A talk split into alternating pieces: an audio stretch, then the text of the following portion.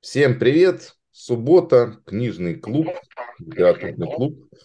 И сегодня мы с вами поговорим о бирюзовых организациях. А, у нас такая книга, а, по-моему, Фредерик Лалу, кажется, да, если правильно а, имя запомнил, автора «Открывая организации будущего». Его книга, она большая, как минимум начнем с этого. Вот, у меня в электронной версии занимала больше 900 страниц, и в полном объеме я ее не успел к сегодняшнему к сегодняшней встрече прочитать, но я думаю, это принципиально не помешает э, нашему обсуждению. Э, как, как обычно, книга у нас повод, э, а разговариваем мы на основе своего опыта, своих э, идей и мыслей. А, давайте тогда поговорим пару слов о том, кто как о книге узнал, и какие-то первые впечатления, которые у него возникли в результате чтения, либо после прочтения. Леон, расскажи, как у тебя прошло знакомство? Ну, познакомился я с ней, да, на этой неделе. Я на телефоне читал, у меня полторы тысячи страниц. Я, да, я ее когда скачал, увидел, сколько, думаю, вот это да. Вот это я попал, да? Ну, не знаю, я как бы даже вот не могу сказать по ощущению по этой книге, да, то есть, ну, она вообще идея интересная, да, то есть вот эта вот идея самореализ... ну, самоорганизации, вот это вот убирание вот этих менеджерских, ну, написана она, так скажем, не знаю, как скучноватая, вот, ну, не знаю я, то есть, как бы вот, так сказать, чтобы вот когда читал ее, то есть такого не было, ни положительного, ни отрицательного, вот прям как на серединке она у меня прошла, то есть так вот, да. Ну, записал для себя, много записал, то есть предложений даже по нашей организации. Ой, по нашей организации там прям много предложений. Это да. А, хорошо, спасибо. Сергей?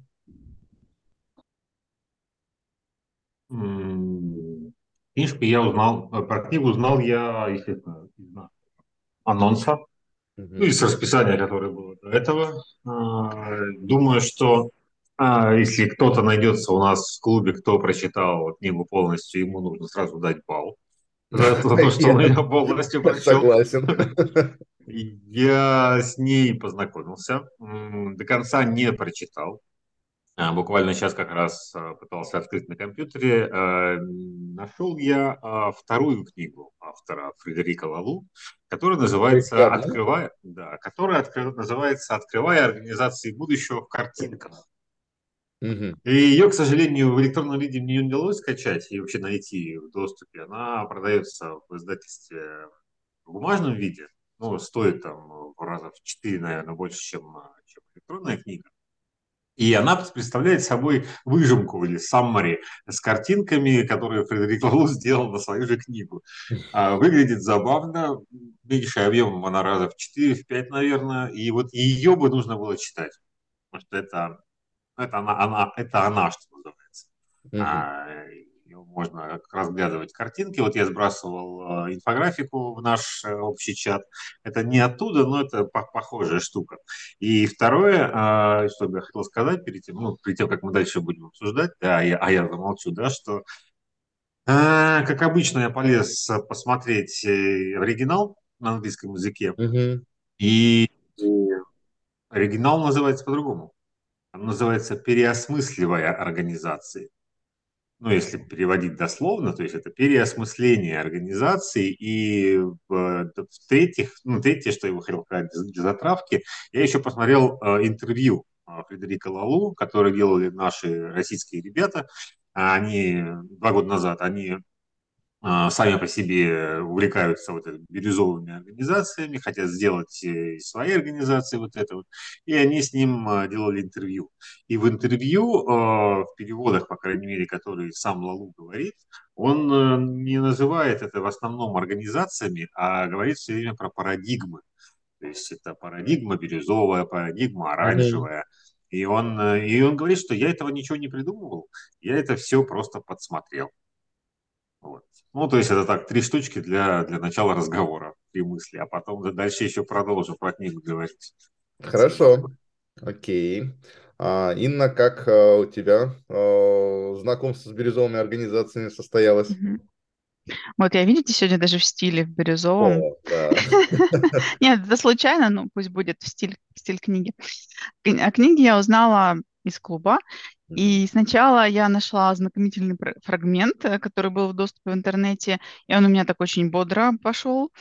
Э, и, ну, когда я стала уже искать полную версию, там был такой файлик PDF, я попыталась, э, думала, почитать где-то там в дороге, открыла, и оказалось, что это он таким мелким текстом написан. Я поняла, что на телефоне его просто не прочту. Потом я дождалась, открыла его на компьютере, увидела, что он действительно огромный, но я не могу его читать, потому что я не все время с ноутбуком. И тогда я вспомнила, как нас как раз в институте учили, когда нужно будет, было за три дня вот такой вот том какой-нибудь, не знаю, теоретической механики изучить, который ты не успел прочесть точно бы за весь семестр.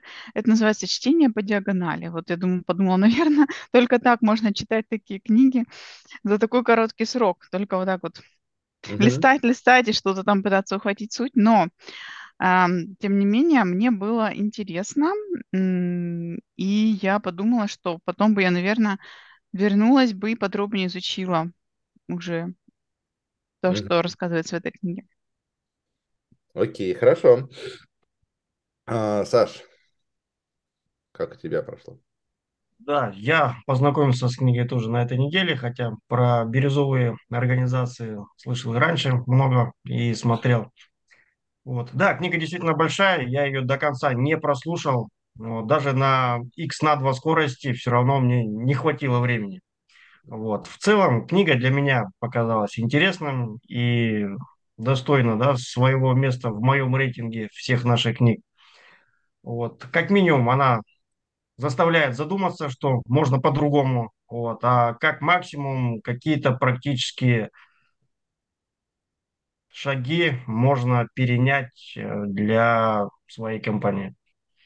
Mm-hmm. Поэтому книга интересна, ну, в ходе обсуждения уже Хорошо. более подробно. Хорошо, спасибо. Альгис? Привет. Ну, у меня интересная история, потому что я не эту книгу читал. Ты не эту книгу читал? Да. Это интересно. Роберт Тайгер перепутал даты. А. Так что я сейчас что я сюда пришел? Ну, послушай, наверное, блин.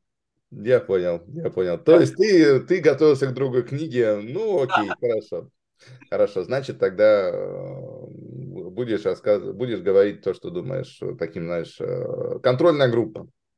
Окей. А, я тоже, собственно, познакомился с книгой э, на этой неделе, как и Саша. Я уже встречался с термином, ну, я думаю, как каждый из нас, э, я встречался с термином бирюзовой организации, слышал о том, что это какая-то там вау, находка, где все люди работают э, в едином порыве, и э, все вот это благоденствие, равенство, братство, нет начальников, нет руководителей, э, справедливое распределение денежное и так далее, так далее даже слышал про то, как там Сбербанк какие-то свои, а, даже Сбербанк, да, какие-то свои отделения, вот они проводили эксперименты, ну, года два или три назад такая информация у меня до меня доходила, эксперименты проводили по бирюзовости некоторых отделений, не знаю, чем это закончилось, но, тем не менее, была такая штука. Вот. Поэтому я с э, таким предвкушением открывал книгу. Опять же, как каждый из нас а, здесь присутствующий, кто добирался до объема книги, я такой, ну, да ладно, неделя, оу, оу, оу, оу, оу, думаю я. Вот, и начал, в общем, читать.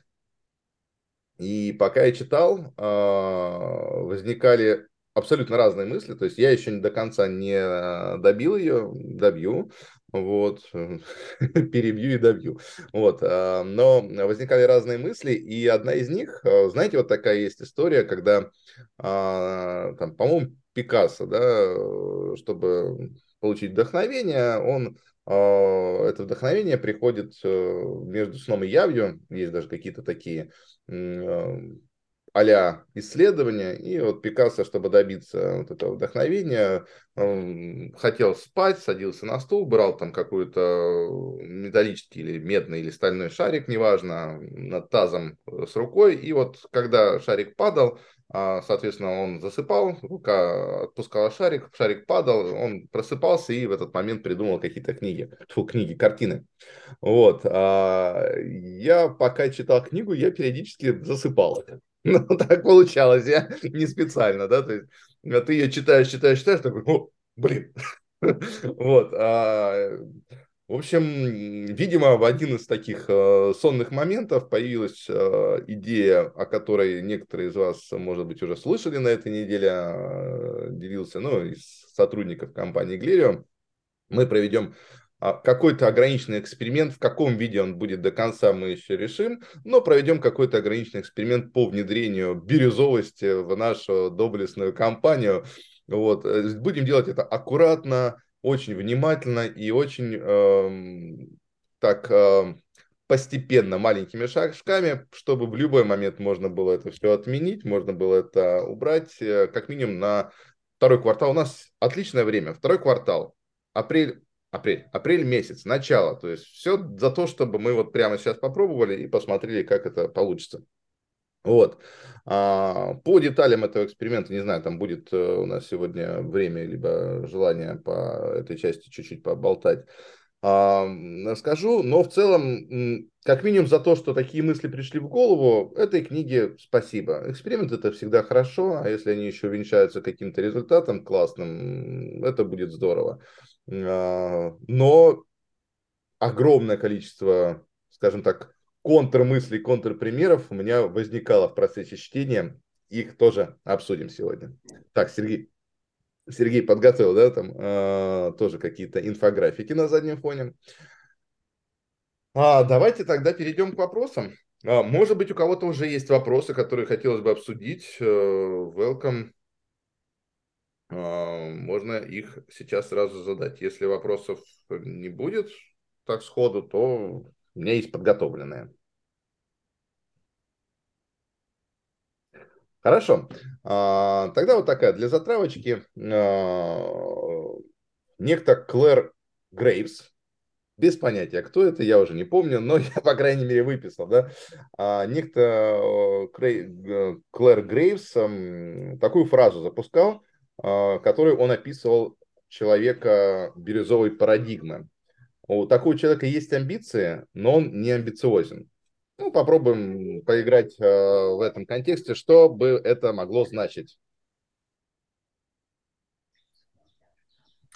А, еще раз, да, то есть э, фраза у человека бирюзовой парадигмы есть амбиции, но он не амбициозен.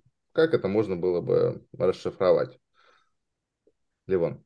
Ну, может, вот я, да, хотел сказать, ну, может, то, что человек Э, есть амбиции, то есть он как бы готов работать, готов сам себя, ну, самоконтролировать, да, сам себе ставить цели, сам их пытаться достичь, да, то есть, но в плане не амбициозен, то есть он не вываливает это на всех и не гордится, не бегает с флагом, то что, а я вот сам, то есть, вот, может быть, это в этом плане, то есть, имеется в виду.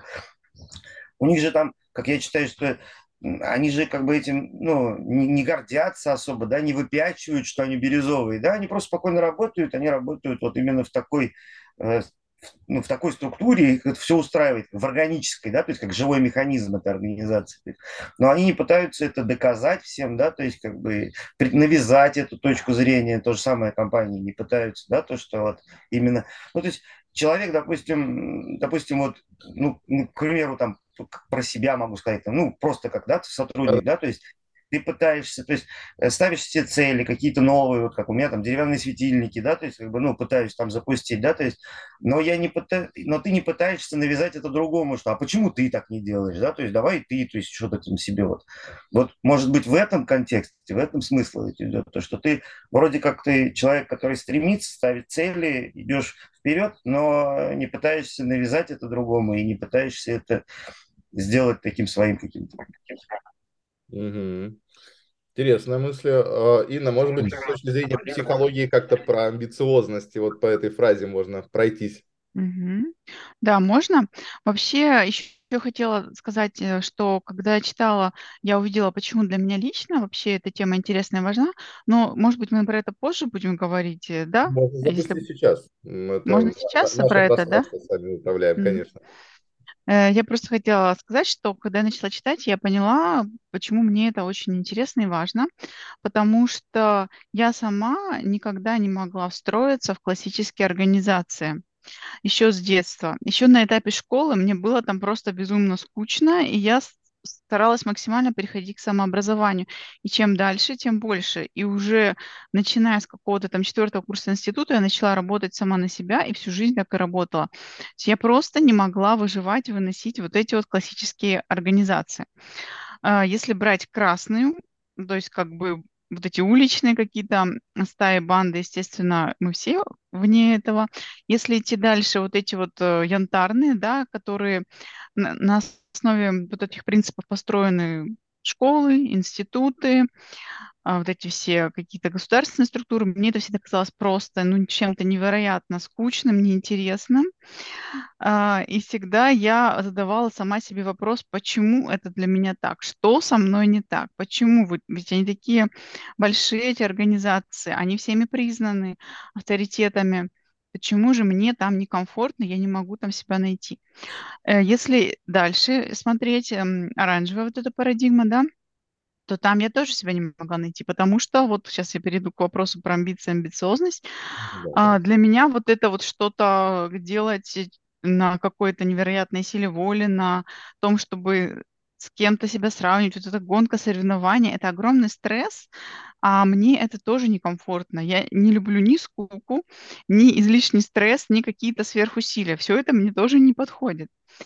А, и получается, там я тоже не могу себя найти в какой-то там огромной компании, где нужно расти карьерно, где нужно постоянно выполнять какие-то ам, задания, которые дает руководитель. Я тоже не могу в таком быть. Если идти в зеленую сторону, там для меня слишком много неорганизованности и хаоса уже. А, Получается, что бирюзовое– это нечто, что более бы могло лично мне подойти. И я, наверное, свою личную работу, возможно, выстроила по этим принципам, и много лет уже по ним живу, по таким более свободным, и они достаточно эффективны, поэтому, возможно, вот мой опыт есть в этом, а, как именно так жить по таким принципам. Если говорить про амбиции амбициозность, то у меня есть в моей программе такое, а, такая тема гордость и гордыня. В чем отличие? Гордыня, такая вредная, как бы, да, плохая амбициозность, если можно так сказать, она всегда основана на том, чтобы над кем-то возвыситься, сравнивать себя с кем-то. Это такое, как бы, не очень хорошее тщеславие. А хорошая гордость– это когда мы радуемся своим успехам, когда мы сравниваем себя с собой же, а не с кем-то другим. То есть мы не устраиваем себе такую мотивацию, которая у всех была, может быть, в детстве, как сын маминой подруги. Да? Что вот посмотри, какой он у всех. А потом они вырастают, общаются и узнают, что обе мамы ставили друг другу их пример. У меня так было с подругой. Мы когда уже выросли, я- она мне сказала, вот меня всегда мама тебя ставила в пример. Я говорю, а у меня наоборот. Было, оказывается, мы об этом и не знали. Вот это та самая амбициозность, которая людям не очень полезна и которая вызывает э, проблемы с самооценкой. Когда мы а, больше ориентированы на себя, на свой личный рост, свое личное развитие, то уже такого не происходит, и у нас меньше какой-то зависти, мы можем что-то брать для себя просто как а, новую идею, новую цель, но нет вот этой вот какой-то зависти, стремления идти по головам, все более на высоком, что ли, эволюцион- эволюционном уровне развития происходит. Очень, да, прям интересно. Может быть, тоже еще кто-то хотел бы дополнить про амбиции, амбициозность, а, может быть, там связки с а, гордостью и гордыней, которую Инна предложила. Потому что мне кажется, а, ну, по крайней мере, здесь э, есть тот ответ, да, который э, меня откликается. А, есть вопрос, если ты ориентирован да, там, на себя, на личный рост, э, личное развитие, как это все-таки уживается с компанией, да, потому что они не будет ли это, то есть организации будущего, да, там бирюзовая организация, а они все-таки какие-то самоорганизующиеся системы. Если мы будем думать о том, что э, человек э, с амбициями, да, но не амбициозен, сейчас как там это точная цитата, э, да, у человека есть амбиция, но он не амбициозен. То есть амбиция, например, как сказала Инна, они ориентированы на себя, на личный рост, личное развитие, но не являются вот этой вот гордыней, когда там ты идешь по головам а, ради каких-то э, виртуальных э, вещей.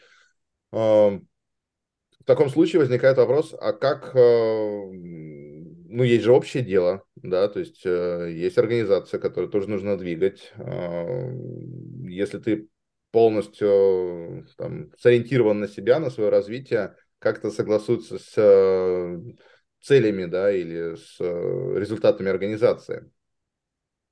Как ну, как он пишет, как он пишет, да, там, само, само, само собой все пойдет. Если, Ой, вот, это... вот, вот это вот прям как бы вот это на самом деле меня прям бесило. Ну, вот реально, меня, меня это всю, всю эту книгу Само бесило. собой все пойдет. Да, то есть вот он пишет, пишет, пишет, и потом такой, а, и оно, короче, само, само организуется. То есть люди сами договариваются, то есть э, все, все конфликты сами рассасываются. Ты сидишь, думаешь такой, Вообще, кто-то смотрел историю э, Фредерика Лалу? Чем он, чем он занимался? Мне, мне интересно, когда он пишет такие вещи, что оно все само собой пройдет. Я, на самом деле, очень люблю верить в то, что какой-то волшебный, а, каждая кухарка должна научиться да, управлять государством.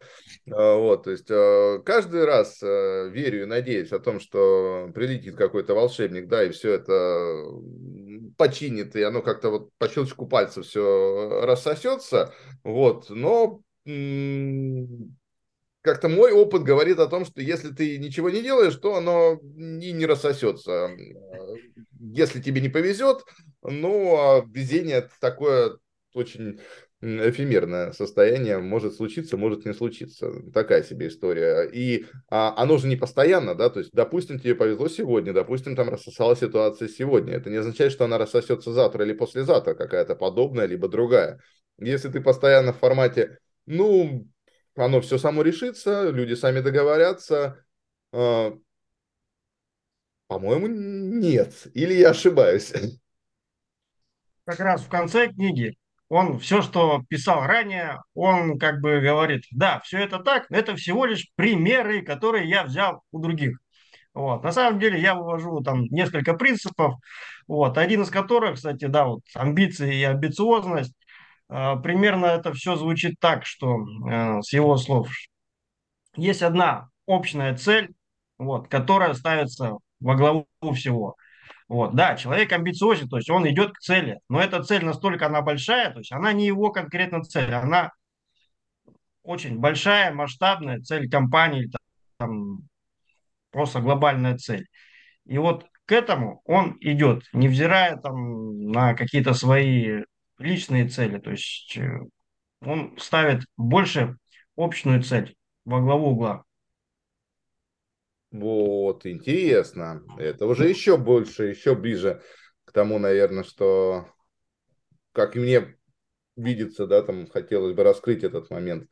То есть, а, человек амбициозен, а, у человека есть амбиция, означает, что он хочет идти к большой цели, которая объединяет множество людей вокруг этой цели, да, но он не амбициозен, это как раз, э, возможно, именно то, что ты имеешь в виду, что он будет расти над собой, он не будет идти по головам, э, он будет э, смотреть, да, там, кто еще рядом с ним идет, и чтобы в целом все дошли, или кто хочет дойти до этой цели, дошли, и поддерживать друг друга на пути в этой цели. Это так можно расшифровать?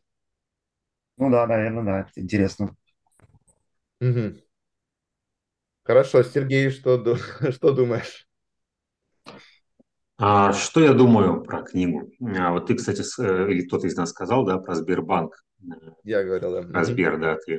То есть Герман Греф когда-то когда-то давно, когда он стал руководителем Сбербанка, может быть, раньше, может, чуть позже, он э, начал продвигать э, истории про чтение книг для своих э, менеджеров, ну, прежде всего для топ-менеджмента. Mm-hmm. И Сбер, ну, это же богатая достаточно организация, да, со ну, множеством, ну, со множеством, да, со множеством различных структур и так далее. И у них есть библиотека Сбера, а на сегодняшний день она насчитывает 105 книг, по-моему. Они собирают их, ну, скажем так, коллективным разумом, читают и дают в использование своим же сотрудникам. Для всех остальных, кстати, это по подписке доступно через э, их, через их услуги. Да, то есть там э, книги эти существуют, но там почему-то нет книги организа... «Открывая организации будущего». Что я вот, да, вот э, я сейчас такой небольшой интерактивчик проведу, буквально на секунду. Поднимите руку те, кто не смотрел, не смотрел фильм «Собачье сердце». Вот есть такие у нас. Ну, соответственно, я имею в виду российский фильм а, «Собачье сердце». Нет, видимо, нет. Да, то есть все смотрели. А, и куча цитат в интернете гуляет и так далее, и так далее. Когда тот же Шариков говорит, да что там думать, э, Энгельс с Каутским переписываются, это взять сюда и поделить. Вот э, когда я читал эту книгу, а у меня в голове прям была вот это вот, вот эти вот цитаты все у меня шли в голове. Да все взять, да и поделить, что там мучиться. Давайте мы, вот у нас 200 человек рабочих, давайте мы всем рабочим скажем, ребята, классно, классно мы все живем, давайте мы все зарплату сами себе будем начислять. Например. Uh-huh. А, я из разряда баек, да, опять э, скажу, я с 2005, в 2005 году, я специально посмотрел трудовую книжку а, свою старую, в 2005 году я стал генеральным директором первый раз в жизни. Мне было на тот момент 33 года. А, это, до этого я работал в должностях различных там менеджер, начальник отдела, ну, что-то такое, да, и параллельно начинал там заниматься бизнесом, что-то что делать. Так вот, я с 2005 года являюсь ну, действующим наемным менеджером, руководителем, ну, практически постоянно, до там последних, может быть, лет э, трех-четырех. А забавно то, что для меня было забавно то, что это случилось в 33 года, то есть можно проводить параллели с э, Библией, с возрастом Христа и так далее. Мне кажется, что, а, я сейчас перехожу к книге уже непосредственно, мне кажется, что эта книга вообще не практическая книга, она не является учебником по руководству. Это гораздо большее, скажем так, э, произведение, которое нужно рассматривать с философской точки зрения в котором mm. нет никаких э, правил, нет э, ничего, то, что там можно просто брать и применять, например, как приеме, приемы там любимого мною в последнее время Евгения Жигилия, да, из «Мастера звонка». То есть взял и начал применять. То есть это такое рассуждение философское больше о жизни. И я думаю, что если посмотреть э, поглубже в самого внутрь Фредерика Лалу, да, и то, что я видел с ним на интервью, это человек, э, мне кажется, больше ну, назовем это так, религиозный человек, да, который придумал вот эту вот и религию, условно назовем ее так, да, и в нее начинает верить. То есть сам он говорит, что он переосмысливает эти парадигмы для того, чтобы попробовать заглянуть, что же будет дальше, что же будет в будущем. Ну, то есть какие будут организации, как будут э, люди между собой коммуницировать. И это, вот это его, я так понимаю, является целью, а не придумать какое-то не знаю, учебник, который пройдет академическую проверку, и все будут его дальше применять в жизни. Мне кажется, вот с этой, с этой точки зрения, ну, лично для меня книга более интересна, чем а, ну, какая-нибудь деловая литература. А в целом, ну вот если в целом сказать, если прямо и тупо наверное, посмотреть, то я бы, наверное, сказал так, что обсуждать, ну, всерьез обсуждать бредовые идеи автора, который пытается построить коммунизм в отдельно взятой организации, ну, мне кажется, вот впрямую это нельзя делать. А, понятно при этом мне, что это эта тема, она очень и крайне серьезная, потому что она может рассматриваться как с, организа... как с точки зрения организации, так с точки зрения управления государством, как с точки зрения вообще нашего общего мироустройства. Ну и в этом плане очень интересное исследование Лалу об изменениях, которые происходили. И ведь та же самая, ну, допустим, возьмем наш, наш мир, текущий, существующий, у нас же нет рабовладельческого строя на сегодняшний день. Но когда-то это было эффективно. На сегодняшний день мы используем, ну, в разных странах по-разному, но мы говорим, что мы используем демократию. это тоже управление одних людьми, людей другими людьми. Просто это в другой оболочке, в другом соусе. Это мое личное мнение, я в этом убежден, что да, я хожу там, условно, я хожу на выборы, я выбираю депутатов. Но вообще, по-моему, все это не так работает. Ну, мне такое ощущение, что это просто такая оболочка в том числе. Да, у нас больше свобод, у нас больше прав, мы стали лучше себя чувствовать, и зубы у нас стали лучше, чем, не знаю, 250 лет назад, и рост у нас средний увеличился, и кушаем мы хорошо. Мне кажется, что нужно рассматривать вот с этой точки зрения. А в целом, конечно, ну, коммунистические идеи, они, как и все любые другие религиозные идеи, они могут быть э, восприняты их а, создателями с огнем, они могут внедряться в жизнь, но в любой момент найдется какой-нибудь, э, я не знаю, Иуда, который придаст все эти идеи за свои 30 сребреников, и все посыпется и пойдет не в ту сторону. Ну, вот у меня такое ощущение. Потому что не все люди, не все люди идеальны с точки зрения создателей этих. Круто. Поэтому у меня на заднем плане сейчас капитал Карла Маркса, который вдохновил Владимира Ильича Ульянова Ленина на разлом целой страны, но при этом были предпосылки для этого. Ну вот. Капитал, кстати, я не читал, хотя конспектировал в э, университете. А, прям очень крутая для меня мысль про то, что это не столько практическое руководство, да, а философское произведение, возможно, там некие некий прото, некая проторелигия, да, через э, организации.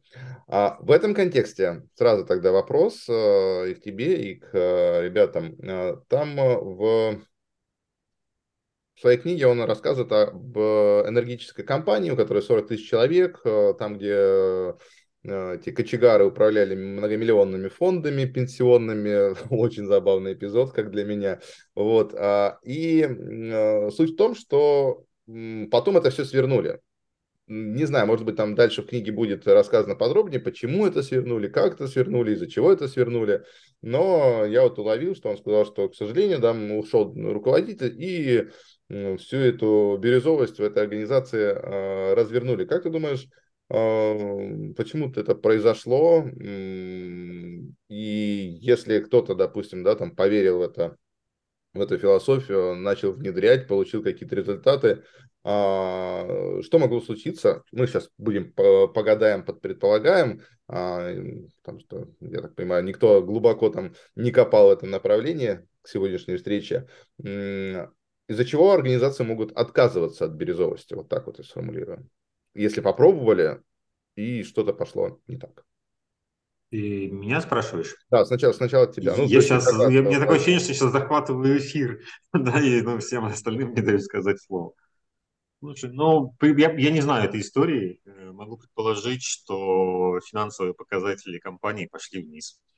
Угу. Ну, просто начало все рушиться. Это как э, ну, в любом применении любого метода управления, назовем, назовем его так, да, организаций, компаний. Ну, все же все пытаются придумать вот этого единорога, да. У кого-то лучше получается, у кого-то хуже. А, я, я далек от мысли, что бирюзовая компания в том виде, в идеальном виде, который описывает Лалу, и к, к которому он стремится, что она может существовать вот э, сегодня и сейчас. Мне кажется, что каждый должен заниматься своим делом, и если я хорошо делаю табуретку, э, не означает, что я хорошо буду управлять финансами. И плюс ко всему, э, я ну, не случайно я отметил, что ну, я, у меня просто есть практика, да, и опыт практический. Он мне, а, может быть, мешает даже взглянуть на это с другой точки зрения. То есть я уже в неком, в неком виде законсервировался в своей модели, которую я себе вижу.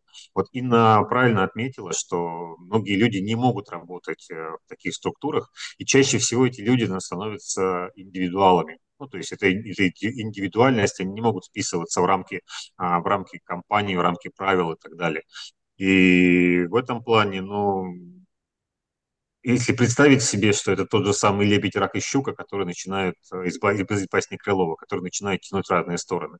Тот же самый Лалу говорит, что консенсус, консенсусов не должно быть, само собой э, разойдется. Ну, может, и разойдется, а вот в твоем примере, который ты привел, вот, наверное, вышло вот, вот в такую сторону.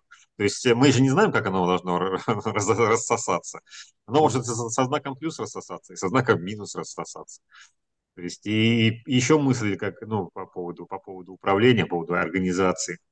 Вот э, руководитель, он обычно работает 24 на 7, да, то есть это круглые сутки, это у тебя не заканчивается работа в 6 часов вечера, и ты все равно об этом, об этом думаешь. А я работал э, в качестве рабочего, просто, просто рабочим, да, и у меня, мне это тоже очень нравилось. Я, звонок, звонок прозвенел пол шестого, а голова пустая, пошел домой. С утра встал, пришел на работу, тебе начальник дал задание, вот ты поработал 8 часов и пошел домой. Ну, в какой-то момент мне надоело так заниматься такой, такой деятельностью. Вот. И представь, ну, представь себе, что и ты заставляешь весь коллектив работать тоже круглосуточно. Это должны быть люди очень сильно заряженные. Если идти дальше в эту область с точки зрения философии и с точки зрения построения сообществ, то мне кажется, что, наверное, в теории можно сделать э, такую компанию, где все будут заряжены на результаты, все будут работать а, ну, там, 24 на 7. Но вот на практике, мне кажется, такого не случится. Это идея коммунизма от каждого по способности, каждому по потребности. Мы пока, по-моему, все-таки по, по каждому по труду, как минимум. Угу. Вот так длинно, длинно отвечаю, не знаю. Не знаю, в чем была причина краха. Нет, ну, это интересно. Да, Альгис, ты хотел Я про... От каждого да. по максимуму, от каждого по потребности получается. Можно перефразировать, что от каждого да, да. А по максимуму не каждый согласен, отдал. Угу. Так, Ливон или Саша потом? Ну, не, да, продолжу твою мысль. Как бы, сам этот принцип, который он предлагает, это, на мой взгляд, противоречит основным принципам науки и этологии. То есть в любом коллективе все равно появляется лидер, вот, который либо сам будет это все руководить, либо его изберут для руководства этим коллективом. То есть это, ну, так устроена наша психика, и, как правило, это, может, за редким исключением, всегда это так. Поэтому, может, какие-то отдельные небольшие группы можно создавать, да, там, до 12 человек, как он там говорит, вот, которые будут самоорганизовываться, но не в большом каком-то объеме, то есть это, на мой взгляд, утопия. Поэтому это противоречит природе естественной нашей. Угу. Именно противоречит это нашей природе.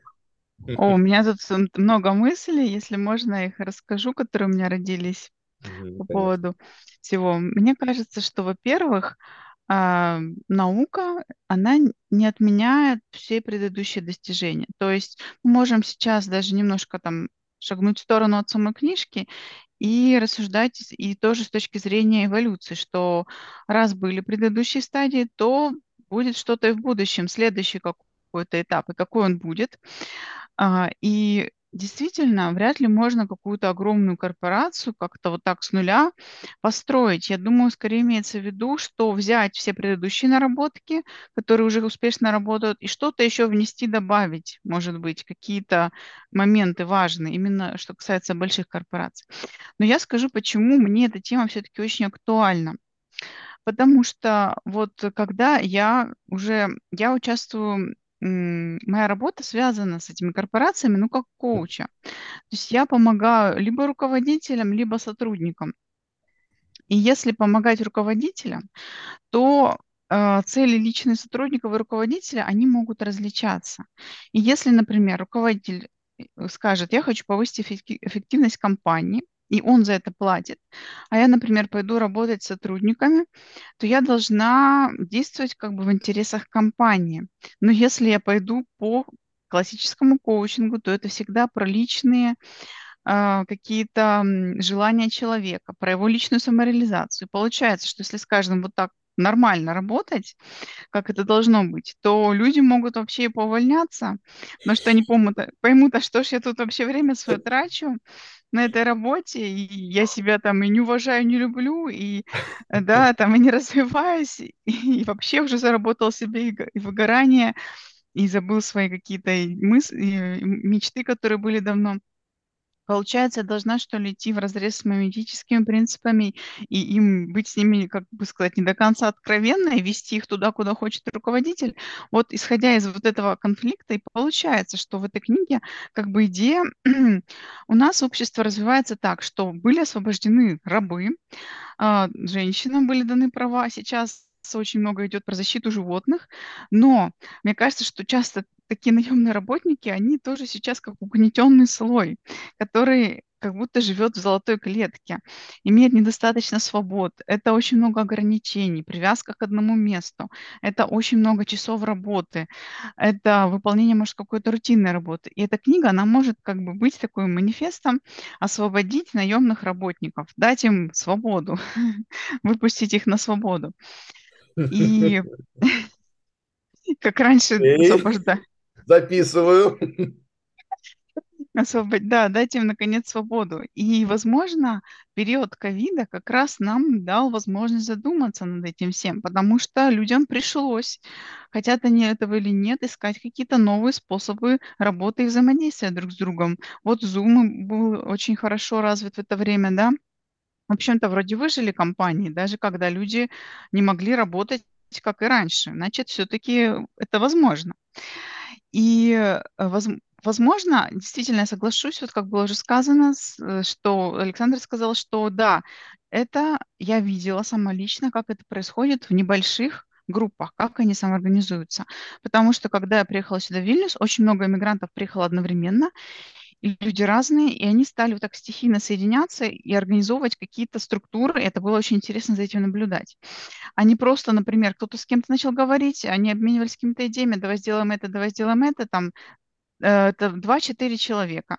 И они что-то создавали, в чем уже принимало участие, например, там 30-150 человек становились как бы э, клиентами, можно так сказать, вот, вот этих людей. А, такое у нас происходило, и там действительно не нужен именно авторитарный лидер. Там каждый решает, а мне интересно вот это делать, мне интересно это, у нас есть какая-то общая идея, а давай будем это вместе делать. И так это все и происходит. И вот, что еще я хотела добавить, э, что сейчас какие мировые тенденции? Во-первых, все больше работы заменяют роботы. И если мы не будем это учитывать, то в какой-то момент огромное количество людей могут остаться без работы.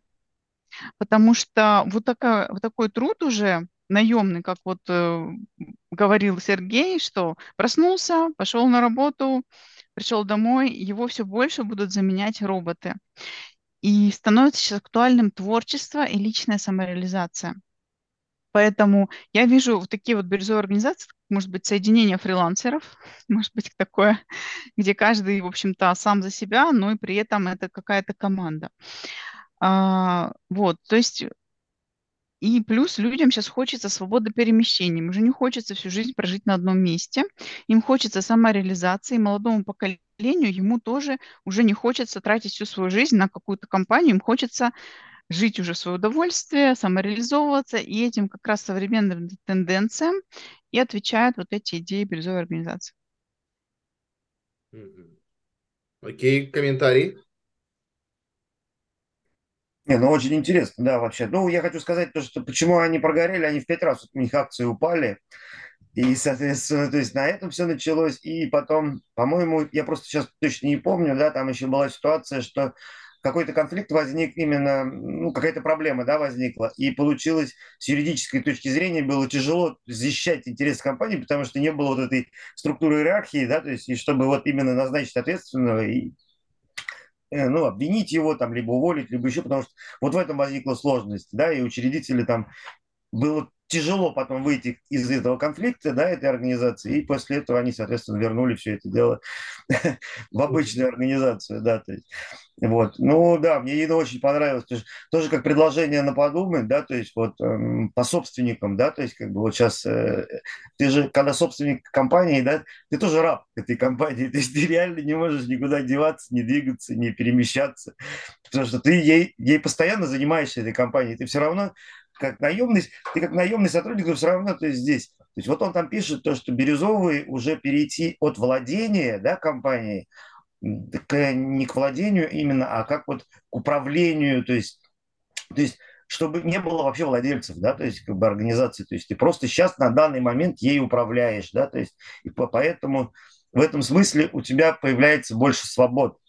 То есть ты как бы можешь управлять этой компанией, управлять этой компанией. То есть, как бы, вот тоже такая вот идея, потому что ты когда собственник, не знаю, как крупного бизнеса, но когда ты собственник мелкого бизнеса, ты, мне кажется, еще больше раб, чем наемные работники. То есть, потому что ты прям никуда двигаться больше не можешь, потому что ну, тебе это интересно, да, я понимаю, тебе как собственнику это интересно развивать. Но если просто посмотреть со стороны, то ты реально прям вот раб этой организации, потому что ты двигаешь и 24, да, Сергей, 24 на 7 ты постоянно с ней.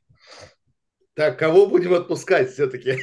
Манифест у нас. Отпускаем э, сотрудников или отпускаем собственников? Отпуск... Я не понял, я запутался. Отпускаем, отпускаем всех. Отпускаем всех. Свободу. Бегите на волю. Отпускаем всех.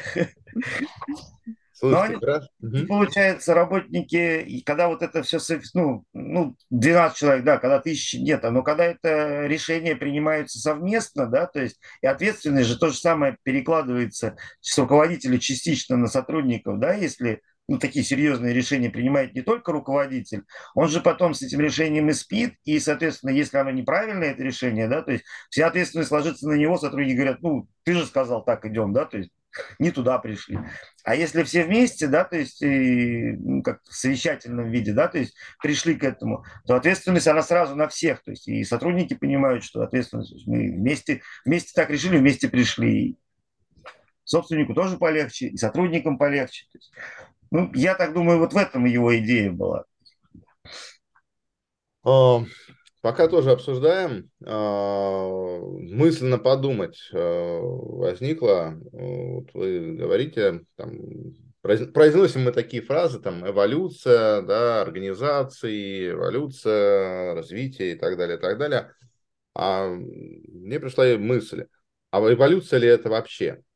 Да, то почему а, Фредерик Лалу проранжировал эти организации с точки зрения от, э, условно сейчас назову это, менее развитых, менее там высокоуровневых, более высокоуровневым, к которым э, человечество движется через века.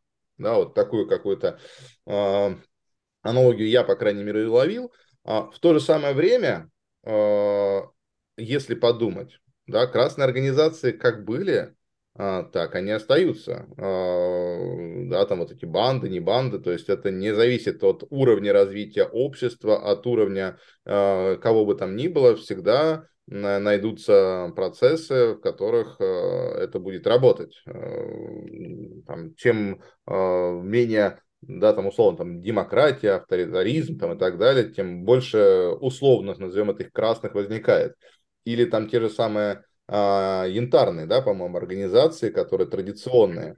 Окей, а если посмотреть на это с точки зрения модели семьи, условно, там, 4000 лет назад у тебя есть родители, у тебя есть бабушки, у них есть неотлем, неотъемлемый статус, неотъемлемая как это, ранг, что называется, она не перестанет быть твоей бабушкой, она обладает авторитетом просто потому, что она такая есть, потому что она родила твою маму, да, и она старше. И семья в этом контексте может являться как раз моделью там янтарная организация. А по поводу красной организации, кстати, семья тоже может являться моделью красной организации, когда, если в такой семье применяется там телесное наказание, да, ставить в угол на горох. Меня, кстати, ставили на горох. Э, бывало, бывало. Не будем показывать пальцами. А, да, и ремнем, в общем-то, тоже прохаживались. Э, поэтому что это, если не проявление красных э, да, в семье? А в то же самое время, да, идем дальше, оранжевые. Угу. А если мы, скажем так, а кому не при... у кого не было так, что, товарищ, давай ты-ка а, принесешь со школы оценки, там пятерки, да, или возьмешь в четверти, а, закроешь четверть, хорошо, мы тебе подарим а, путевку в, не знаю, не в Диснейленд, конечно, но как минимум в пионерский лагерь, если кого-то мотивировал поездка в пионерский лагерь, естественно, да, или там велосипед, или еще что-то. А это что у нас? А что это, если не KPI в оранжевых организациях? А, и да, там, там те же самые зеленые а, или бирюзовые, там какое-нибудь братство дружеское, да, а, условные друзья в телесериале «Друзья», да, у них там бирюзовая организация, не знаю, куда они идут, как минимум. Зеленые, наверное. них, может быть, может Нет? быть, может быть, да. А я к чему? Я к тому, что Является ли вообще это эволюция, или это происходит и живет всегда и постоянно, и это просто разные стороны взаимодействия людей между собой? Да, Сергей.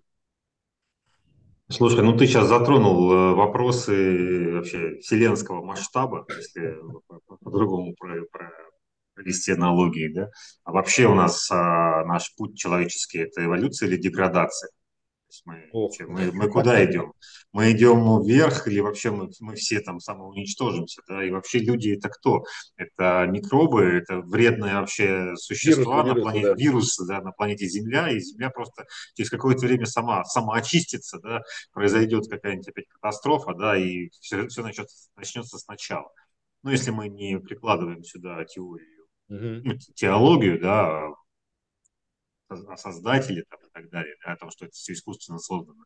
И вообще, или там историю еще каких-нибудь инопланетян, которые прилетели сюда, поселили нас всех и смотрят на нас в микроскоп.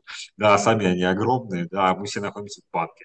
Поэтому ты, то, что вопрос, который ты затрагиваешь, это, ну, как бы, это очень сложная вещь. И, ну, и когда я читал, на самом деле, это вот, мне кажется, в книге-то и сквозит. И самого Лалу, когда вот ты смотришь, я смотрел когда интервью с ним, он вот он такой вот, э, он где-то где-то витающий в облаках человек.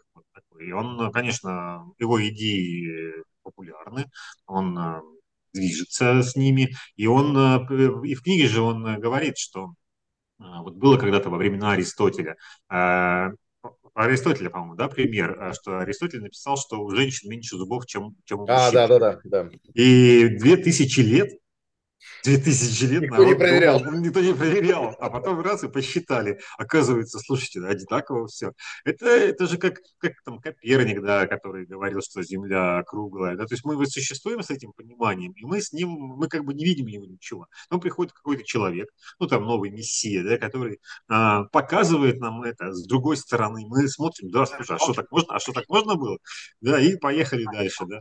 Поэтому мне кажется, ну, мне кажется, что это все-таки эволюционные процессы, и при этом эволюция не отменяет существование всего остального. И плюс ко всему, чтобы я еще в эту, в эту копилочку хотел сказать, что а, все, э, ну, скажем так, все мы, все мы хотим добиться больше, большей эффективности а, нашей там, жизни, работы и так далее в том числе я, как руководитель, например, компании или как собственник какого-то бизнеса маленького или крупного, я хочу повысить его эффективность. Поэтому я всеми правдами и неправдами, ну, скорее всего, правдами, потому что я же хороший человек, белый, пушистый, я стараюсь, чтобы сотрудники работали больше, а получали меньше. Ну, вот так, потому что в этом случае моя прибыль будет увеличиваться. Ну, это я так сейчас утрированно. Я, конечно, за то, чтобы и люди получали больше, и все было бы хорошо. Но вот я вчера очень долго общался, сейчас и закончу быстренько, и Саше передам слово. Я вчера общался долго, у меня идет ремонт сейчас дома, и парень парень как парень, 40 с лишним лет парню, а он занимается укладыванием плитки, он плиточник. И вот мы с ним разговаривали как раз на философские темы, а я по поводу организации, я же уже был заряжен к сегодняшнему дню. И я с ним там разговариваю, Миша, там вот как так, вот как сяк. Он говорит, слушайте, а мне вообще это не надо, зачем? Ну, как бы я вот кладу плитку. Я пришел с утра, я занимаюсь своим делом. Мне никто вообще не нужен. Я сам делаю расценки на свою работу. Да, я состою в организации, которая меня нанимает и к вам сюда присылает, но я вообще сам, самодостаточен. Если они мне не будут платить плохо или будут меня обижать, я уйду. Но мне, я понимаю, что я больше, чем я могу руками сделать, я не заработаю. Но мне и не надо. Я получаю 90 тысяч в месяц, говорит он. Это минимум. Хорошие месяцы, хорошие месяцы больше. И говорит, мне этого достаточно, у меня семья, двое детей, там, мне велосипед, машина, мне ничего не надо, я прихожу, у меня хороший, вот это, кстати, вот, забыл сказать, work-life balance, да, у меня э, хороший баланс между работой и жизнью. Я поработал, мне нравится то, что я сделал, я вижу ваши довольные глаза, что я вам хорошо плитку положил, и все, а мне достаточно. Я, я понимаю, что мне не, не надо ничего больше. Вот я купил себе инструмент хороший, я счастлив. Жена поехала летом на море с детьми, все отлично, все хорошо. А не поехала на море, значит, на дачу, на дачу поехала. Поэтому, отвечая на вопрос, скорее всего, да, это эволюция, и все мы пытаемся найти а, какие-то более лучшие, более лучшую жизнь для себя, для своих потомков. И все, все ищем, все лучше, лучше, лучше, лучше. А кто-то рядом, который плохой человек с черной душой, он то же самое декларирует, но просто нас всех эксплуатирует. И тоже говорит, что так будет лучше. Как, например, э, любимые мои примеры там, про офисы Фейсбука, например, да, когда сделано все, чтобы ты вообще с работы никогда не уходил, чтобы ты круглые сутки там работал, поспал, поел бесплатно и отдавал себя всего, все, всего себя организации. И Марку Цукербергу. Марк, привет. Я, я закончил тираду свою. Тема, мне очень понравилась сама тема. А, книга, я говорю, что, на мой взгляд, бредовая, но тема очень глубокая. Саш, передаю тебе слово дальше. Сергей, я с тобой полностью согласен. Да, тема эта эволюционная, но, как опять же сам Валу говорит в конце книги, вот конец это прям такой квинтэссенция все, все, все его парадигмы бирюзовости. Вот, причем саму бирюзовость это не он придумал, да, это от спиральной динамики, как это выяснилось, еще идет до него это все придумано. Вот, поэтому он и сам говорит, что будущее, я не знаю, как это все. Вот, и чистых бирюзовых компаний, ну, он и говорит, что их, в принципе, нет и быть не может. Вот, поэтому здесь даже кто, кто думает и кто предпринимает такие попытки делать там всю вот эту бирюзовость в компании, да, ну вот с этой планеты розовой пони потом они возвращаются и очень больно все это заканчивается. Вот, поэтому здесь вот в конце книги Лалу четко и прям вот эту свою философскую мысль туда куда-то в будущее направляет, вот, и подчеркивает вот под своими всеми опытами, под своим э, рассказом про другой опыт своих э, этих бирюзовых компаний, что это всего лишь парадигма. Вот было бы хорошо, если бы было это так. Но будущего никто не знает. Да, будущего никто не знает, но все знают, что, как вы уже сказали, да, там собственники, да, которые малого особенно бизнеса, которые там 24 на 7, да, и там работники, плиточники, э, у которых э, там, я не знаю, кухарки э, и там так далее, а, которые, у которых отличный work-life balance, которые приходят с утра, получают задание, уходят. А, как все-таки и можно как-то уравнять а, их в, в рамках там, я не знаю, приближение к бирюзовости. То есть как вообще а, можно найти механизмы оценки а, вклада, а, условно, там, руководителя отдела продаж, HR. HR-служба, кстати, это вообще отдельная тема, где он, по-моему, просто щемит HR и говорит, что он вообще не нужен, это все фигня, люди сами разберутся, кого нанимать, как нанимать и так далее.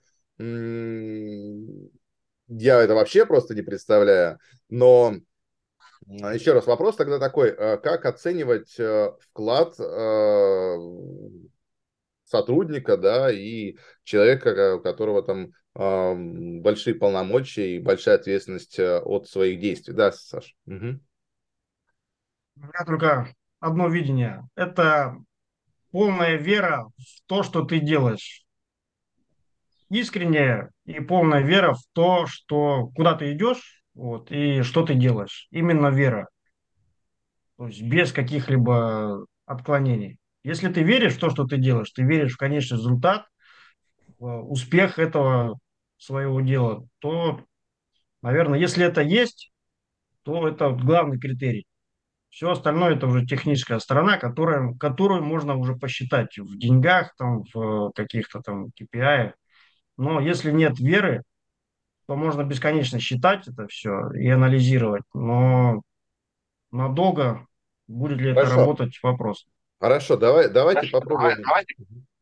Ой, какой-то звук пошел. А, давайте попробуем а, мини-эксперимент да, поставить. Вот у нас с вами есть а, магазин. условный киоск, да, вот эти вот киоск с теремком, где делают эти блины. Вот. Он стоит, он продает блины. Я очень любил еще эти блины в теремке, поэтому у меня такая ассоциация до того, как это стало мейнстримом. И в этом теремке что там? Там два блинопека.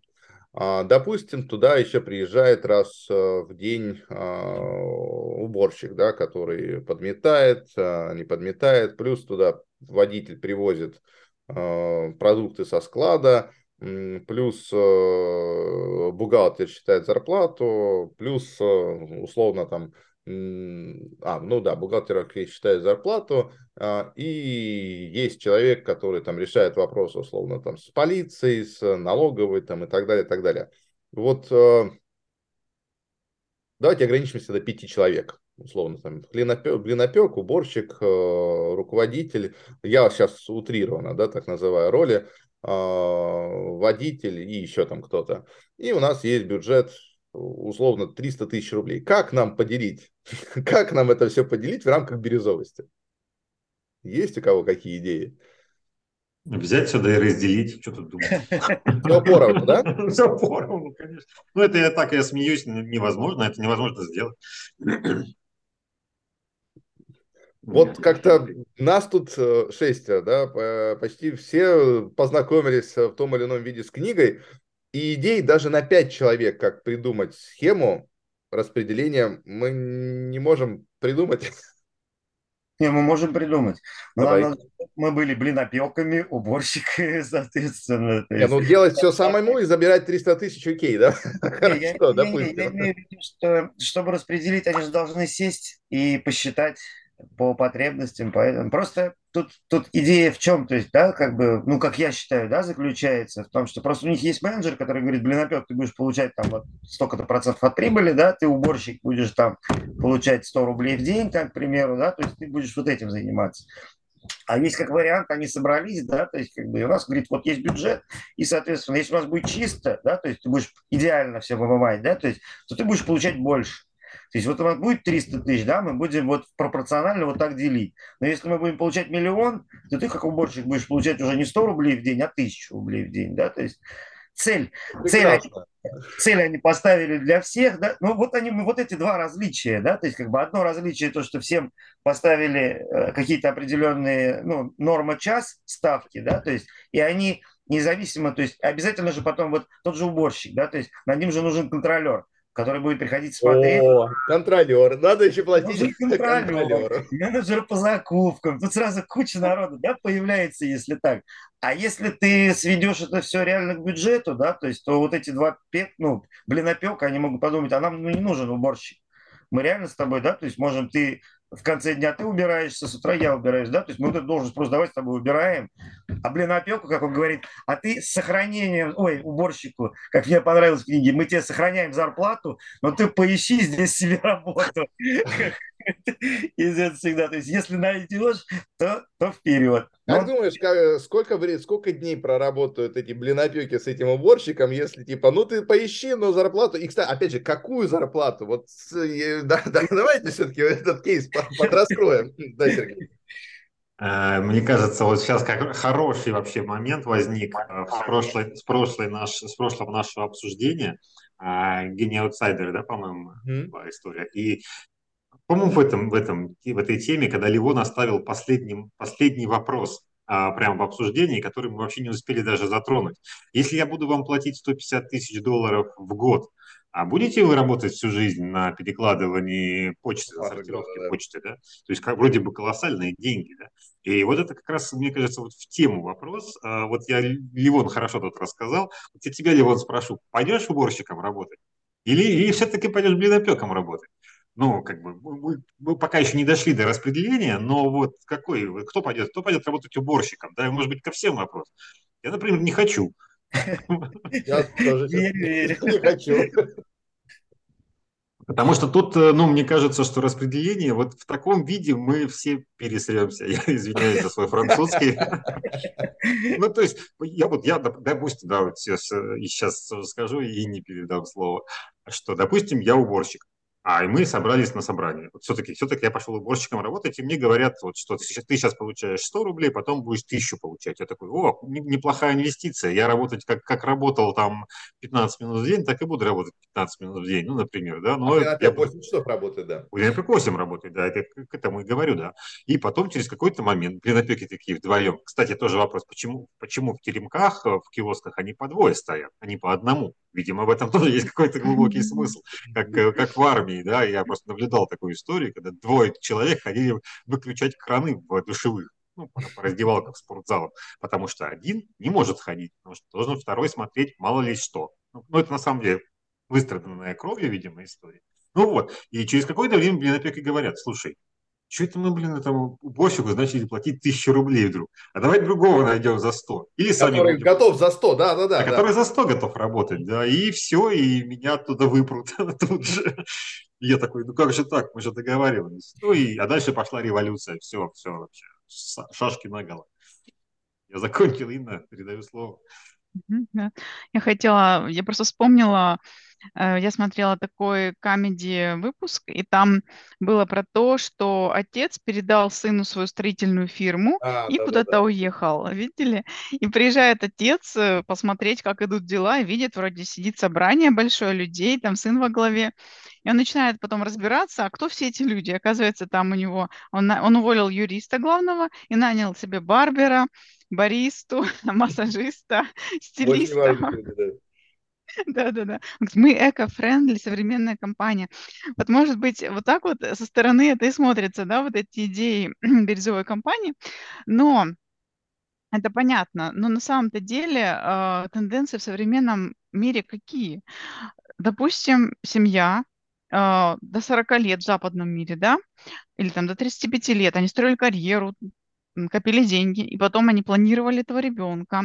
Может, не сразу получилось, может быть, им пришлось оплатить эко, может быть, да. А все там, вся семья ждала этого ребенка, может быть, 15 лет. Он, может быть, будет один, а не два. Потом его отдают, э, сколько платят за роды, это может быть миллион стоит, да. Сколько потом, и это не богатые люди, сейчас уже эта тенденция разрастается про вот именно такое осознанное родительство, про развитие талантов ребенка про то, чтобы ходить э, с детства в какой-нибудь там садик с языковыми уклонами. Э, еще, еще на, на этапе садика понятно, что этот ребенок блинопеком потом работать не пойдет. И в итоге, когда таких детей становится все больше и больше, то просто уже никто не хочет идти печь блины. И тенденция какая в западном мире? Приходится брать мигрантов, потому что на такую работу никто не хочет идти. А как по поводу того, кто сколько будет зарабатывать, все равно же есть какая-то конкуренция, ее же никто не может отменить. И, наверное, а, я бы предложила такую идею, если это речь идет о более высокого уровне специалистах, наверное, они бы сами какую-то цену предложили. Все равно есть кто-то изначально, наверное, кто за все платит, наверное, он все-таки принимает решение, кого взять, или кто-то же должен принять не решение. бирюзовость в том виде, в котором это говорит Лалу. Ну, то есть у каждого человека есть какая-то сумма, за которую он готов работать все равно. Он сам эту цену, может быть, на- назовет. Вот они собрались все вместе, решают, например. И он говорит, я работаю за столько-то. Другой говорит, а моя, мои суммы такие-то, э, как мастера, я не знаю. Ну, это я про... Супер. Смотри, допустим, мы, мы, на самом деле у нас есть проблема, мы так и не решили вопрос, как распределить деньги. Допустим, хорошо, давайте ее вынесем за скобки. И ребята есть бюджет 300 тысяч. Ребята каким-то образом договорились, назначили какие-то цифры, там цены там и так далее, комиссионные, неважно. И остался экстра бюджет. Допустим, это будет 100 тысяч рублей, которые они не распределили. Ну, например, так получилось, все назначили цифры, а у нас осталось 100 тысяч рублей. А как распределить 100 тысяч рублей, которые остались? Вложить в новый проект интересный, который, возможно, не будет сразу приносить доход. Ну, окей, допустим, а, опять же, вынесем за скобки, нам нужно распределить 100 тысяч рублей среди этих пяти блинопеков, уборщиков, водителей по какому-то правилу. По какому правилу мы можем распределить оставшиеся деньги из бюджета? Я как э, уборщик скажу, взять сюда и поделить. Отличный вариант. Как, что думаешь, Левон, на, на, ты блинопек? Или ты, ты за все платишь? Ты за все платишь. Да, да, да, нет, я считаю, что на улучшение условий труда для всех. То есть, ну или когда Инна сказала на какой-то новый проект есть такие вещи, просто они есть реально, да, в организациях, то есть как бы есть вот сверхприбыль, да, то есть и они, соответственно, то есть потом э, ну, совместно решают, что, то есть давайте купим кофемашину, да, то есть проголосовали, да, то есть купили новую кофемашину, давайте вот это сюда сделаем, то есть это прям вот есть реально, да, это реальная история, она работает, то есть у них есть планы, да, есть сверх, которые они получают сверхурочные, которые, ну, сверхприбыль, да, то есть она не постоянно бывает, но бывает у них, да. И потом они эти деньги, да, распределяют. Они реально просто в офисе улучшают себе условия жизни. То есть, либо они мебель все покупают себе, либо еще что-то. Это работает, это есть. Хорошо. Слушай, окей, ну слушай, Ливон, слушай, да. слушай, мне в прошлом месяце уже купили самую инновационную метлу вообще из всех метл, которые есть. И она у меня уже все, мне уже больше некуда уже улучшать. Я не хочу, чтобы блинопеком чертовым э, новую машину ставили. Пускай работают бездельники вообще. А я вот как убирал мусор на улице, так и убираю под, под дождем, под снегом и под жарой. Да, я, например, хочу, я, как, я тоже как уборщик хочу эти деньги взять да поделить. А, ну, то есть, и мы начинаем, вот самый классический пример, ну, просто, то, что нет, мы начинаем сейчас ругаться, да, я не согласен. Да, да, там они, да, они же, это же там, да, там это прям есть, что до красна они там ругаются в этом варианте-то. Ну, вот тут такой вариант. И он же там пишет, что руководитель должен поддерживать это. То есть, мне понравилось... А, я, опять же, я как руководитель, то есть, грубо говоря, я несу на себе все риски, да, того, что там сработает, это же бюджет, это же затратная часть, непонятно, сработает это, не сработает, будет эта выручка, не будет, ну, допустим, бюджет сохранили, да, окей, хорошо, пускай даже прибыль. А, и все-таки я пока не слезу, как поделить доход, э, если э, этот доход именно надо поделить. По какому правилу мы будем делить доход среди членов бирюзовой организации? У всех же равный голос, у всех равные права, э, у всех... Э, ну, мы не любим консенсус, мы не любим... Да, вот это, кстати, тоже очень интересно. Мы не любим консенсус, то есть кто-то должен принимать решение, но он не в иерархии. Как это вообще работает? Но, а, но на самом начальном этапе, он же говорит, что в начале, на самом начальном этапе они уже определяют, то есть они же прописывают все и принципы, и деления, и все остальное. То есть они же на самом этапе, начальном этапе. То есть, то есть руководитель, то есть, да, то есть, ну, SEO, да, он у них, то есть он должен постоянно это поддерживать. То есть, и поэтому, чтобы вот когда начинается конфликт, да, то есть он же идет не решением, то есть конфликта не, не таким решением, что я сказал, что будет так, да, то есть он присоединяется к ним, и он же не уходит совсем от организации, но он идет уже не волевым решением, а консультативным решением с ними находит. Мне еще, например, подключается. Пример хотел сказать про дрель, мне понравилось. То есть, помните, то есть, когда украли дрель все-таки, когда, то есть, ну, свободный был склад, и украли дрель, и он просто написал, что, ребят, ну, вы можете брать эту дрель себе домой, пользоваться ей, да, то есть, ну, просто поставить запись, для чего ее было красть, и все написал, то есть, здесь же полностью увольнение. И перестало, то есть, и не стали красть дрель. То есть, тут такая, такая ситуация, то есть, как бы, ну, как я говорю, что есть люди, есть плохие люди, но когда доверие, руководитель больше дает доверие сотрудникам, и они, в свою очередь, тоже начинают ее также отдавать. Руководителей же нет. Как руководитель может дать доверие больше сотрудникам? Отвечает на твой вопрос, как по книге Лаву. Вот. В этой ситуации подключается коуч. То есть шестой человек к нам подключается и уже задает вопросы каждому из. И так, по факту принимается общее решение благодаря коучу. И эта вся история регулярная, постоянная, и без этого эта система, ну, она действительно работать не будет. Вот, вот, если можно, я добавлю. Я про это не сказала. Я хотела вначале еще сказать, что я увидела, что там просто необходим коуч в этой бирюзовой организации, может быть, на полную ставку. Тогда это все действительно можно решать как-то, все эти вопросы, иначе никак. А это не узкое вот. место коуч в организации. Mm? Коуч это человек, у него есть свои слабости, его можно использовать э, в достижении тех или иных целей. А если мы, по сути говоря, говорим, что э, коуч является человеком, который э, выстраивает или направляет обсуждение, выстраивает, то с коучем можно решить, типа, ты как бы Делай так, чтобы все, все, все, все распределили как надо, да, а с меня причитается. Нет, ну коуч же не будет работать full time все равно. Я думаю, что он, скорее всего, себе возьмет несколько организаций, и это будет как Нет, бы это понятно, но выравнивать. я, я, то есть, условно говоря, я блинопек. Я привел к тебе коуча. Слушай, там есть водитель и уборщик бесит меня просто, да, денег хотят много. Вот, ты можешь как бы такие вопросы позадавать, чтобы они все согласились, что основную часть денег нужно отдать мне? Нет, это же уже не этично, ведь эти люди в бирюзовой организации, у них не должно быть мышления красного уровня, как у стаи. А это уже люди высокоразвитые, они уже не жизнь, этика. Они уже не будут так это действовать. А, иначе это подрыв профессиональной репутации. И это все равно, что взяточ... взяточничество в госструктурах. Это нельзя. Это Слушай, уже ну не вот это- этично. Да, Саш. Мгм. Он, он в книге тоже говорит, что, то есть, соответственно, должна быть организация готова, чтобы переходить, даже пытаться на это переходить. Он же это пишет. Да, уровень развития. Мгм. Вот Да. еще добавить хотела, если можно, я, я посмотрела чуть видео про эти бирюзовые организации немножко, и там было сказано, что в России вкусвилл вроде как э, перешел на эту систему. Вот. Да, да, ну И, нет, сказано, сказано, но опять же, это все, ну окей, продолжайте. И еще я немножко посмотрела код предпринимателя, который утверждал, что у него бирюзовая организация, что он производит, производит какие-то там э, для пива вот эти краны, э, чтобы разливать пиво на вынос. И они пытались там сделать, э, продать, э, значит, на 20 миллионов они что ли потеряли денег, такие же штуки для парного молока, но, э, а, там 400 тысяч стоило вот это оборудование, потом они работали над тем, чтобы снизить себестоимость до 80 тысяч. Но когда они запустили продукт, он у них не продавался, и он как бы понял, что нужно в первую очередь смотреть на то, что хочет клиент что они переходят э, в своей организации к продуктовому мышлению.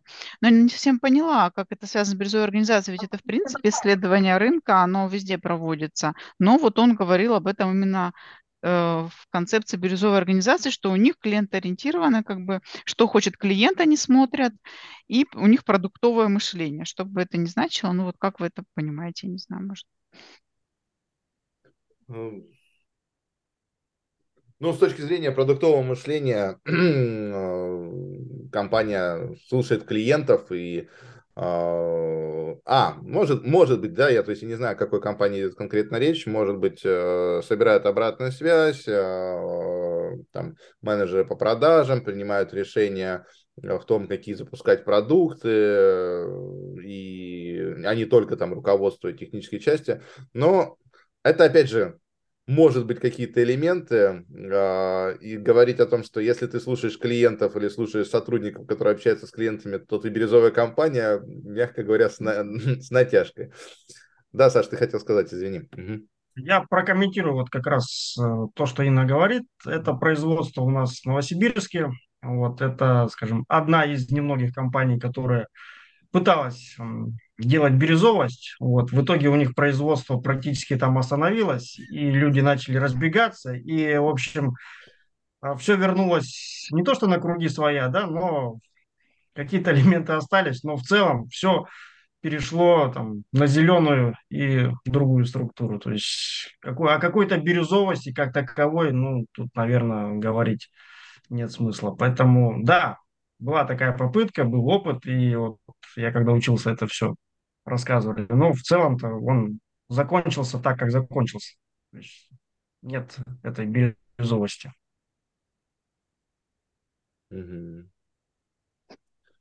Хорошо.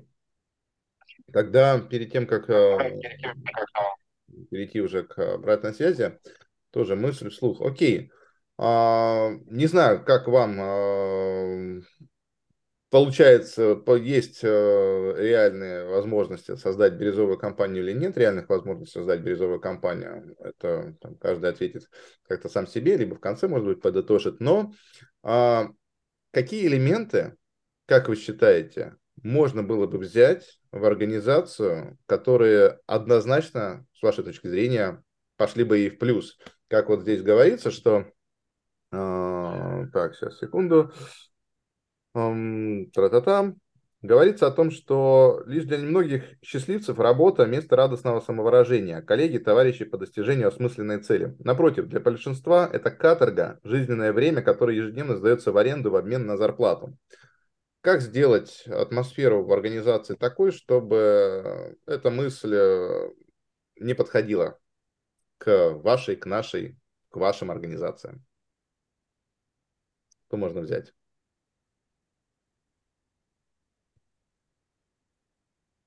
А, ну, мне кажется, фрилансеры, айтишники уже реализуют этот принцип. То есть, когда им разрешают, хотите, работайте в офисе, мы вам для этого дадим все возможности, хотите, работайте из дома, хотите, вообще путешествуйте и оттуда работайте. То есть э, это по потребностям, уже ориентация на потребности работника.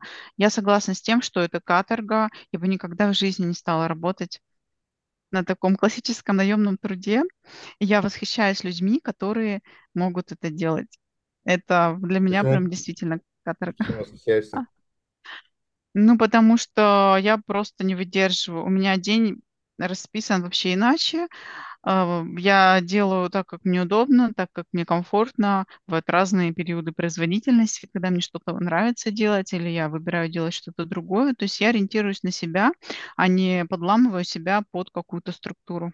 Ну, просто именно э, выражение «я восхищаюсь», э, у меня в голове это как будто я хотел бы быть на их месте.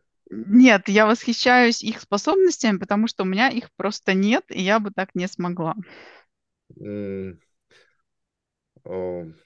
Нет, я, я тебя, почему, почему именно ты восхищаешься. То есть, окей, а, я, я поражаюсь их способностям, да, я Поражаюсь, да, да. Я удивляюсь, как у них вот это удивляюсь. Просто это, получается. на мой взгляд, более как бы э, в этом контексте Мгм, подходящее выражение. Нет? мгм.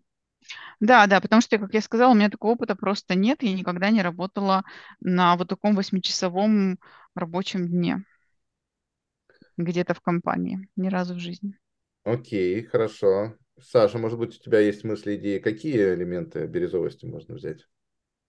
Бирюзовости– это ну, даже не то, что элементы, как один из вариантов. Найти людей, которые все-таки поддерживают э, именно ту ценность, которая есть в компании, и ставят эту ценность выше своих каких-то. Это вот о том, о чем мы говорили, амбициозность и нет амбиции. Вот именно таких людей, если найти, которые ставят большую глобальную цель вот, и идут к ней в рамках этой компании.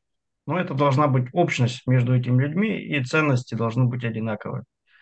Ну, Супер. хотя бы Что близки. отличается от зеленой организации? А, Нет, это как один из принципов э, бирюзовости. То есть это, это не, мы не говорим про семью, то, что, что они все одинаковые. Нет, а А, это схожесть. мгм. Вот. А, Именно по идее, по стремлению к большой и такой масштабной идее. Вот. Плюс еще как бы цельность, вот то, о чем Валу говорит. Цельность– это то, чтобы быть э, на работе самим собой и эту Мгм. атмосферу поддерживать. То есть, чтобы каждый без каких-либо масок находился на этой работе. Вот. Там, Круто. как обычно, вот, то, что и Сергей говорил, да, пришел в 8 утра, одел маску, в 17.00 эту маску снял, все, голова свободна, все хорошо. Вот, чтобы такого не было, нужно создать те условия, которые не предполагают вообще, в принципе, надевать эту, эту маску. Она не нужна, в общем-то. Вот Круто. этот принцип тоже можно взять. Мгм. И еще, мне кажется, нужно всегда держать в голове а, тот факт, что все организации разные, все отрасли разные и все профессии разные. А, Если мы говорим про принципы бирюзовости применительно к нашему коллективу, да, ну, мы все работаем условно люди умственного труда, да, то Мгм. те же самые принципы могут не работать и не срабатывать э, в какой-то другой сфере. Ну, той же укладки плитки, да, или у нас на производстве ре- ребята работают. Они реально работают руками с утра до вечера.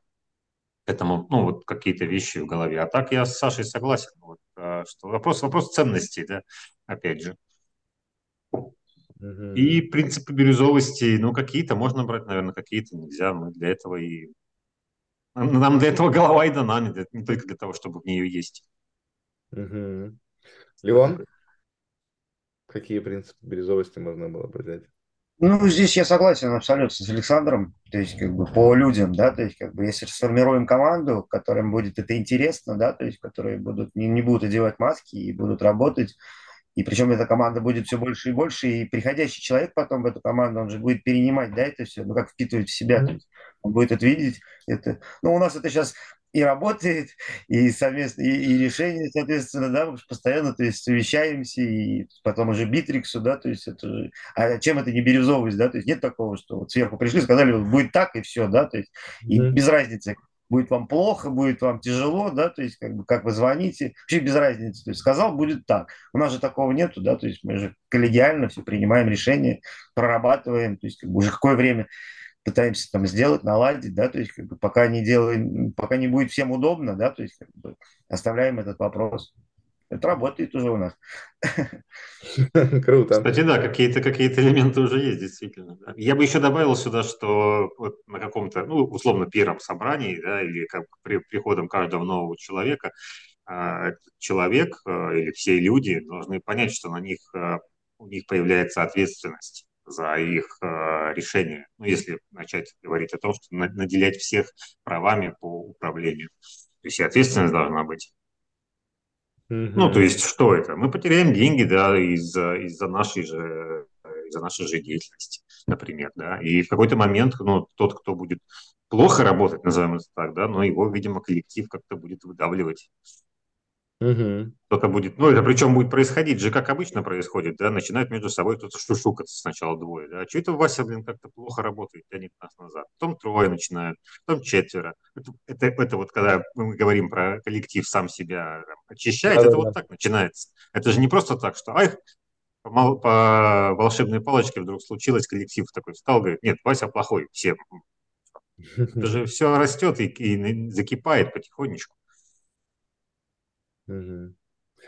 Окей, спасибо. По-моему, а, у нас отличная дискуссия. Альгис, тоже э, пару слов о бирюзовости и как тебе сегодня было э, здесь, э, может быть, какие-то мысли, э, которые ты нашел, э, и потом, да, каждый пару слов тоже скажет. Э, напомню, у нас будет анкета по итогам сегодняшней встречи. Я пришлю, ну, у нас в клубе она есть, можно будет ее заполнить, э, дать баллы тем, кому посчитаете нужным. А, до трех баллов можно дать один балл, каждому можно дать кому-то два, кому-то один балл, а, либо все три балла одному человеку. И в идеале, если вы напишите в этой анкете, почему вы даете баллы либо один, либо там какое-то количество тому иному человеку, это можно будет использовать, чтобы потом подготовить э, итоговый пост-анонс эм, для канала Лид Клуб. Вот. Э, все рассказал. Альгис, э, обратная связь и пару слов о бирюзовости. Эм, значит, мне было очень комфортно, потому что я слушал, наслаждался, как проходило рассуждение. Было интересно, было очень даже интересно, хотя немножко грустно, потому что ну, не по той книге я готовился. Ну ладно. Значит, по поводу бирюзовости. Мне кажется, что э, организация такая, э, как бы в идеальном виде, это как раз, э, может быть, даже СССР можно рассматривать, потому что, допустим, там э, получается, что решение принимал съезд, как будет этот самый развиваться страна, как будет выбираться политбюро и так далее. Это как бы с идеальной точки зрения рассматривать, что это именно бирюзовая организация. На практике, конечно, это не так, но если, допустим, все по-честному было бы, да, все по-честному, от души, то, наверное, это была как бы как раз бирюзовая организация, потому что, ну, как бы, э, кухарка управляет государством, потому что она может быть избрана депутатом Верховного съезда там и так далее. То есть с этой точки зрения, как бы, это бирюзовая организация, мне кажется.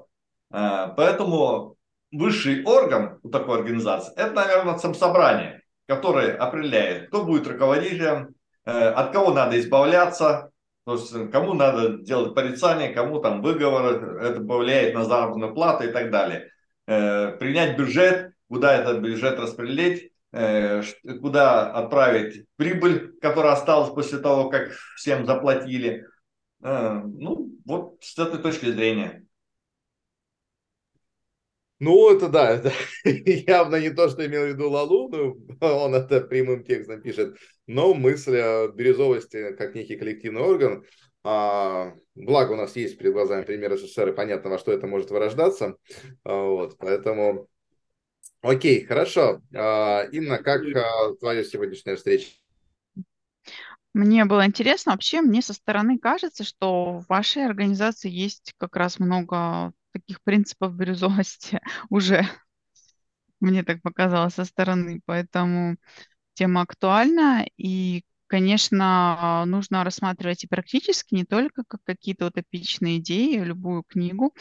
Но мне много было близко, потому что в своей работе, наверное, уже я помогаю людям переходить на новый уровень мышления. Это когда человек э, изнутри понимает, какие у него ценности, что он хочет, и как его ценности могут э, э, сочетаться с ценностями компании, чтобы он понимал, э, для чего вообще находил смысл в каждом дне, а не просто вот только от звонка до звонка работал.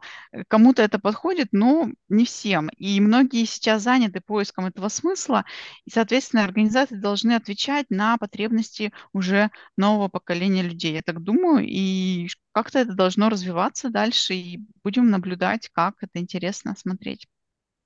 Круто, спасибо. А, Саша? Да, очень увлекательно сегодня обсуждение, очень много интересных мыслей. Вот, поэтому всем огромное спасибо за те позитивные моменты и всем хороших выходных. Угу.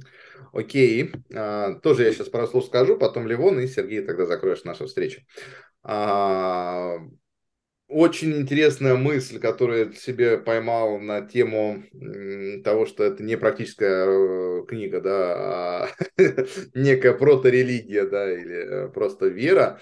А, и тогда многое становится понятным, многое становится на свои места, в конце концов есть чудеса, в конце концов есть мессии, да, и прочие вещи, а на какие-то, ну вот как э, буквально недавно смотрел ролик, с этим со священником, и он там, а как, какой возраст э, мира? Типа 10 тысяч лет. А вот как быть то, что там спрессованный лед, да, и в Антарктиде это там на 700-800 тысяч лет, э, прям по, по кольцам можно посчитать. Ну, типа, это ваша точка зрения. И все, делайте с этим, что хотите. Вот, поэтому здесь организации будущего – это в моем понимании всегда команды, общность э, той цели, к которой идет команда, то, о чем говоришь, Саша, ты. Э, и это тонкая настройка, сонастройка э, друг друга через э, механизмы обратной связи, через механизмы справедливого, понятного и прозрачного распределения дохода и э, понимания ответственности за свои действия. Это не то, о чем говорит Фредерик Лалу, но как минимум а, это то, что, на мой взгляд, будет работать и может работать на практике в долгосрочном периоде. Потому что история о том, как люди запускали бирюзовость, и она сломалась, есть – история о том, а, как люди запускали движение к общей цели и достигали ее, двигались и становились сильнее, а, их гораздо больше. Здесь я все-таки буду смотреть на практику, чем на, на мифы, пускай это будет так. Вот, спасибо большое за встречу, было очень круто. Ливон, тебе тоже пару слов, и Сергей тогда закроешь. Да, спасибо. Да, встреча была классная. Хочу, ты тогда про семью еще говорил, да, и мне вот сейчас что-то в последнее время, то есть, ну, такой, то есть, а семья же, да, это что же организация, да, то есть, как бы, ну, папа, мама, дети, да, то есть, много детей, и, и, а если мы сейчас, допустим, в семье возьмем и бирюзовость, да, ведем, то есть каждый, соответственно, будет заниматься. Ну нет, ребят, я как бы не нифига как бы не ведем. Я понимаю, что им надо давать свое, ну, чтобы у них было свое мнение, свои желания, да, то есть, но в любом случае их надо направлять. И это вот сравнение, да, вот come on, вот даже просто семья, да, то есть как бы, ну сейчас, да, введи там бирюзовость, там черт ты знает, там хаос будет бешеный. Все равно должен быть старший, который будет это направлять, следить за этим. Вот и все, вот и вся аналогия с организацией то же самое. ведешь, и будет хаос. Да. Сергей? Я закрою а, нашу встречу сегодняшнюю а, и приведу небольшой примерчик, а, не связанный с Шариковым профессором Преображенским, а, как я отношусь примерно к, к этим историям. А, Инна говорила о том, что у нас меняется мир. Ну, действительно так мы все это видим. Все больше роботов приходит, люди вытесняются с каких-то сфер. А, мне вспомнилось, э, было такое движение луддитов, которые в начале 17 века крушили станки, потому что, ну, ткацкие в основном, да, потому что они считали, что вот происходит промышленная революция, мы все останемся без работы и так далее. А движение лудитов э, называется так по имени, ну, якобы предводителя Неда Луда, ну, по некоторым, по некоторым источникам, Луд, его, да, фамилия. Так а вот он жил, оказалось, как, как выясняется, там лет за 40 до этого события, да, и разломал там станки, потому что, ну, по, опять же, по версии, из-за того, что его выпороли за безделье вообще на рабочем месте.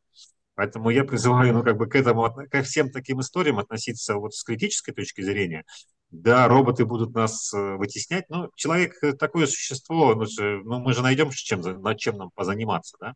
Плюс ко всему существуют различные профессии, где роботы, ну, по крайней мере, в обозримом, даже фантастическом будущем не смогут, э, не смогут участвовать. Ну, много, много таких есть профессий. Вот, а сама книга, я считаю ее утопией.